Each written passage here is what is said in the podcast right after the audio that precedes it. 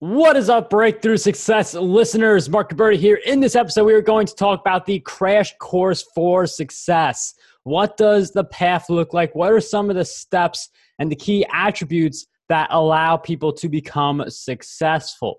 Now, for us to be talking about a crash course for success, we got to bring on a guest who has done that, become successful. And you're going to learn about our guest right now as he is a top call and highly influential touring and recording drummer and percussionist who's based in Nashville and LA.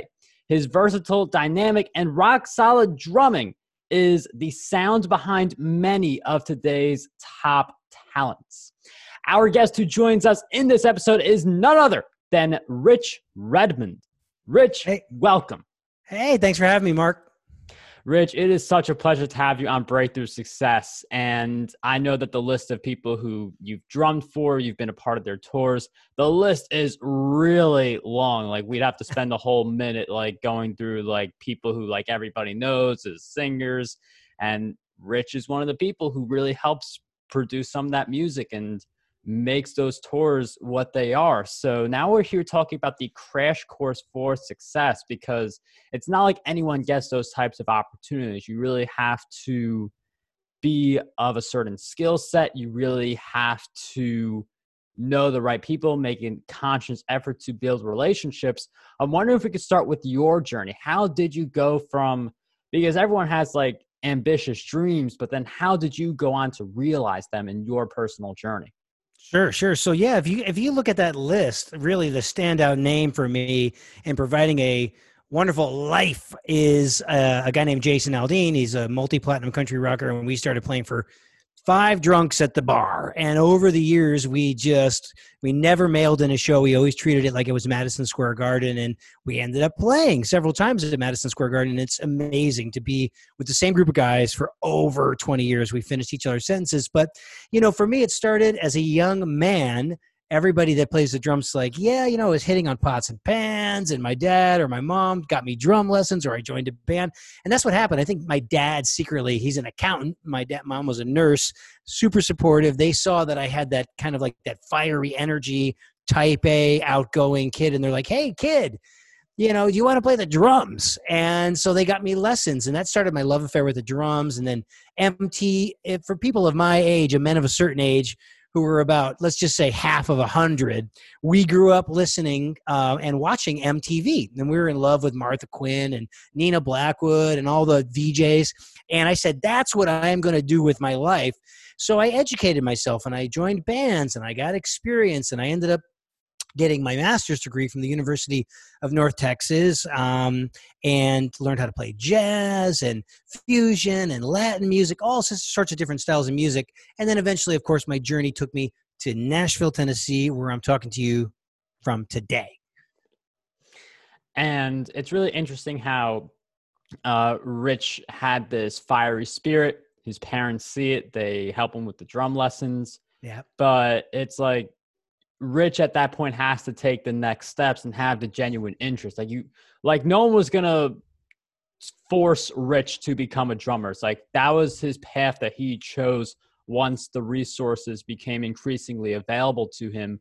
Uh, one of the questions that I do have is uh, with music and with business, there are a lot of people who know a lot of stuff. Like there are a lot of people who are very talented in their craft.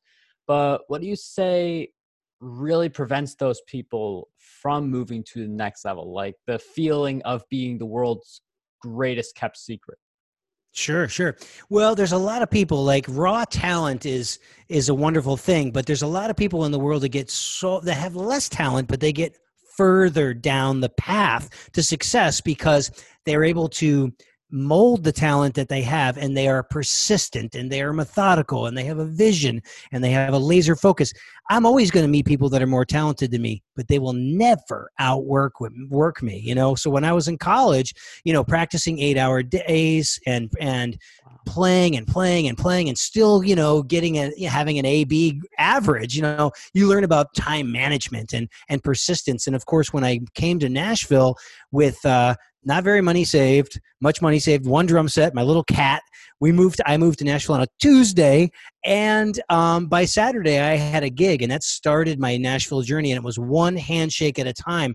And people can always see when you're a person of of passion, when you're a person of integrity. And, you know, I'm a creative, but I always ran my business like a business. So, you know, that includes showing up early, not on time, but early. I'm the first one there, I'm the last one to leave. I get names. I am able to take direction. I'm, I just try to cross all the T's and dot all the I's as a pray professional you know just be professional in everything i do. And that goes way farther sometimes than people who are savants who are just gifted with so much talent. There are sometimes there's the people with that have the hard work and the tenacity that that win. Rich mentioned something, a lot of great stuff in there, but one of the important things was handshake, one handshake at a time. Yes. And it's those relationships that really build up and give you a better shot at getting noticed. I am curious about the eight hours a day. Like, how did you like physically and mentally stay in there? Because like I'm a runner, so I mean, you know, like there's a point where you know your physical body is just like I'm done with this, and uh, I'm wondering if like how did you power through? Because drumming is something where like you know if you do it for like five minutes, like you know you're fine, but if you do that for eight hours, like it could physically mentally drain. So how did you not let the drain take you out?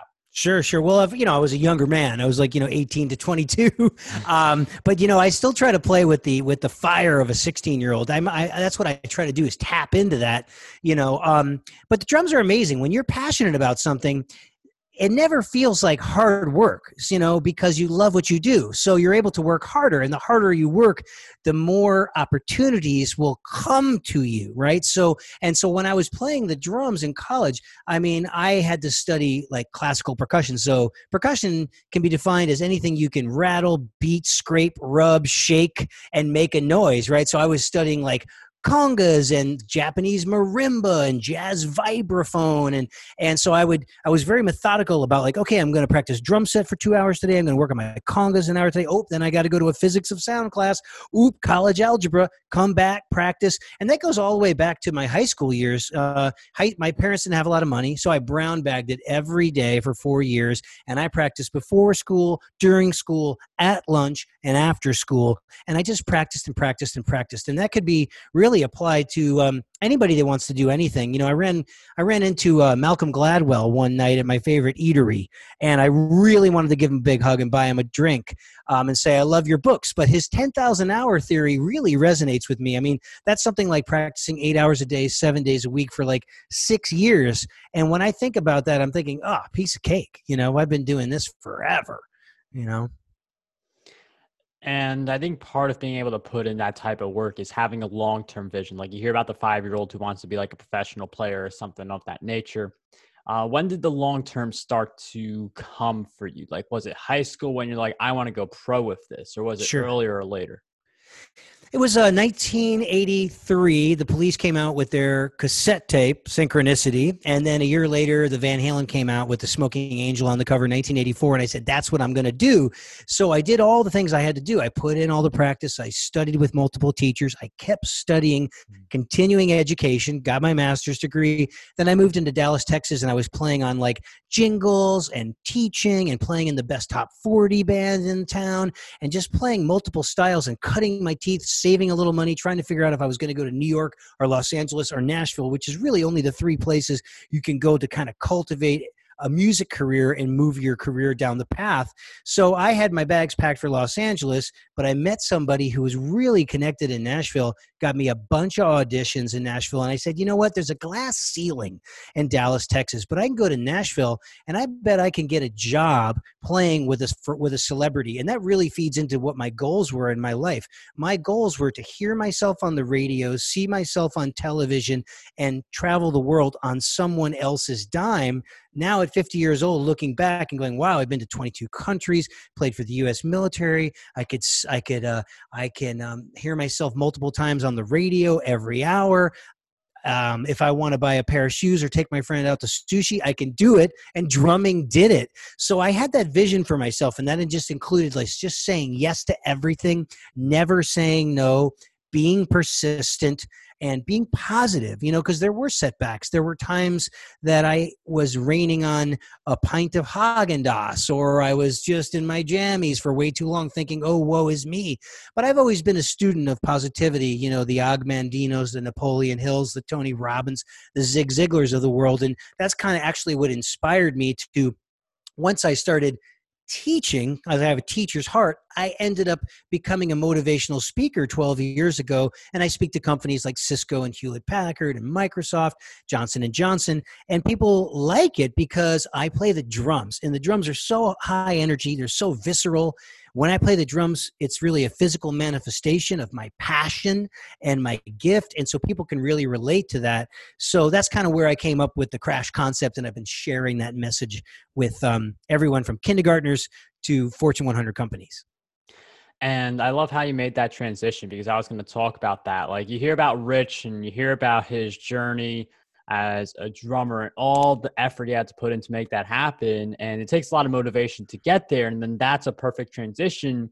As some people think about reinventing yourself, like, you know, that's a perfect transition into motivational speaking and being able to help corporations, being able to help kindergarten students, being able to really share your story, which is part of what we're doing on Breakthrough Success. I know you have a book, Crash Course for Success. Uh, the crash is an acronym for listeners who have not heard the book yet commitment, relationships, attitude, skill, and hunger. We've talked about relationships already, one handshake at a time. We talked about the skill, not letting people outwork you. Uh, I'm wondering if we could talk a little bit more about building that sense of commitment. What does that look like for someone who maybe they have the dream, they know what they want to do, but then how do we really have such a deep commitment to the point where we are locked in.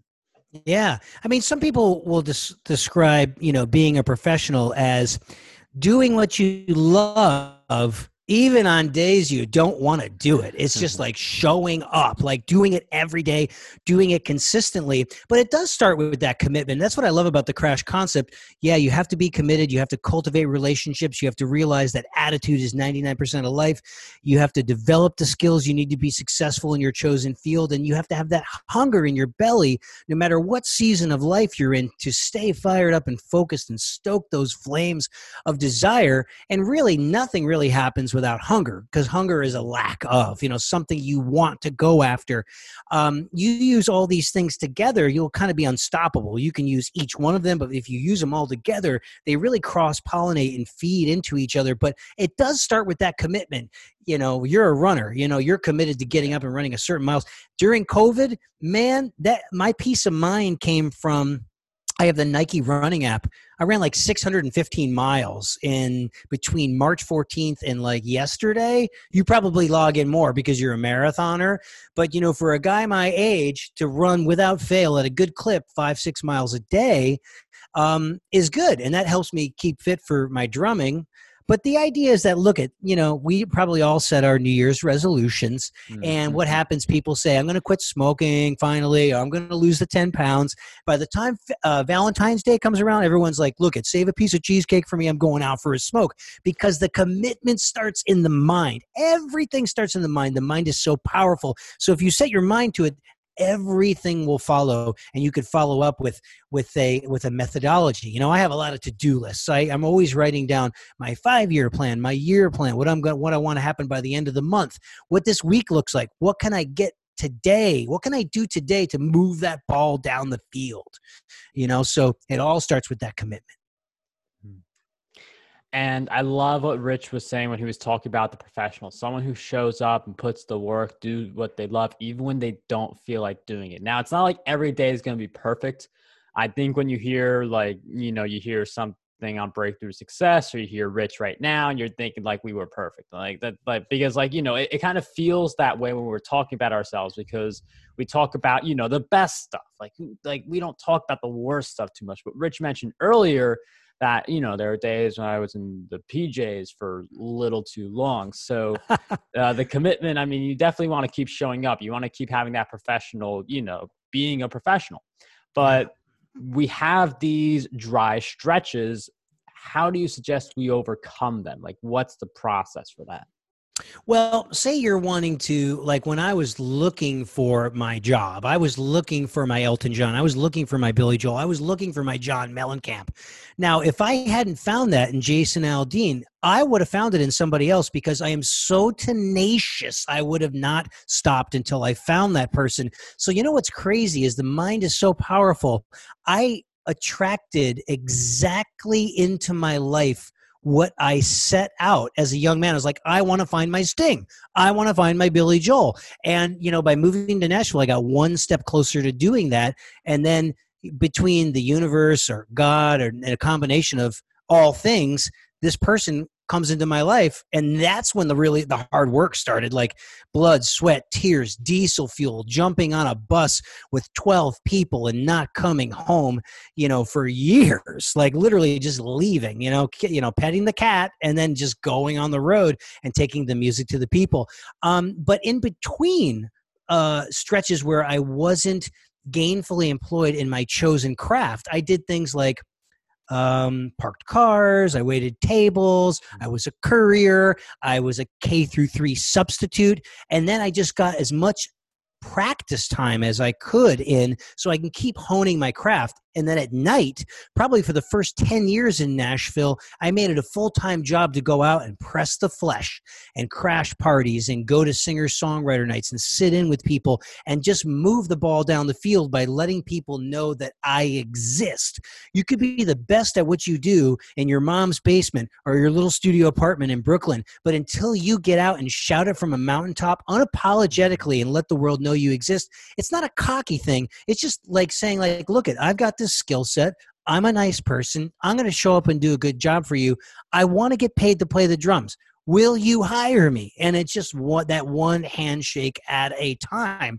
And as I was developing that career, uh, what's the best way to start a new business? The best way to start a new business is when you're gainfully employed and you have a job. So when I was going down the highway bringing the music to the people, I said, I'm going to develop myself as an educator. I'm going to write articles for music magazines.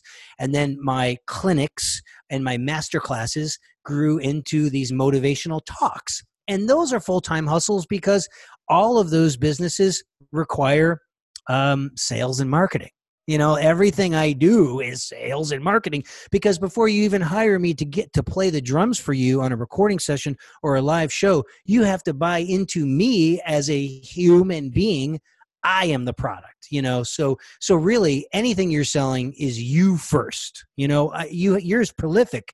You've got all these great books on the web. Congratulations, you're so young to be so prolific. Um, but it's like that's a full time job writing the books, marketing the books, keeping up with sales. I mean, it's a lot. It's a lot in this modern day. Um, it's kind of an expectation nowadays for you to be a jack of all trades, master of all, which is very time consuming, you know, hmm. for sure. I mean, there's definitely a lot of different things that go into fulfilling ambitious dreams. And if it's not a struggle, because you know, like the way Rich was describing it again, this is why I love hearing the backstory. Like you see Rich and who he is and what he's done, but you don't hear all the backstory stuff. So I love that we had this uh, extra part, the perspective. Uh, but if it's not a struggle at certain points, like just raise the goal. Don't be afraid to shout it from the mountaintops. And mindset is going to be everything for any goal you go towards. If you want to achieve your goals, go through the tr- crash course that Rich has set up for you. We will have a link to Crash Course for Success. That is Rich's book. We will have a link in the show notes. Rich, are there any other pl- things you want us to include in the show notes uh, so people can further find your work? Well, let's see. From one podcaster to the another, you guys can support my podcast if you want. It's the Rich Redmond Show on all platforms, and of course, people love that um, that Apple podcast uh, app. That's the most popular one. But I talk to comedians, authors, actors, thought leaders. It's just a fun, free flowing conversation, kind of like um, a late night show and a wacky morning show kind of put together with my co host. But hopefully, within that hour, you will learn and you will have some strong takeaways while you're being entertained, which is really my business model. You know, it's like I want people to benefit from my passion. Um, but at the same time, I want them to enjoy the ride. So, you know, if you hire me to do a speech, there's going to be strong ed- educational takeaways, but it's going to be wrapped up in storytelling and humor and drummer drumming and sweat, and you get hit over the head, and you're like, "What just happened?" I, I feel like I just saw Tony Robbins doing lunch with Jerry Lewis with Animal from the Muppets, and that's kind of like what my what my what my keynote is. So, um, yeah, God, if there's any bureaus or event planners out there, yeah, richredmond.com is the is the hub for all things. Make sure you guys tune into Rich's podcast, get the book, and go to his website as well. Rich, thank you so much for joining us on Breakthrough Success. It was a pleasure to have you here today. Oh, the pleasure is mine. You got a great show here, and thanks for having me.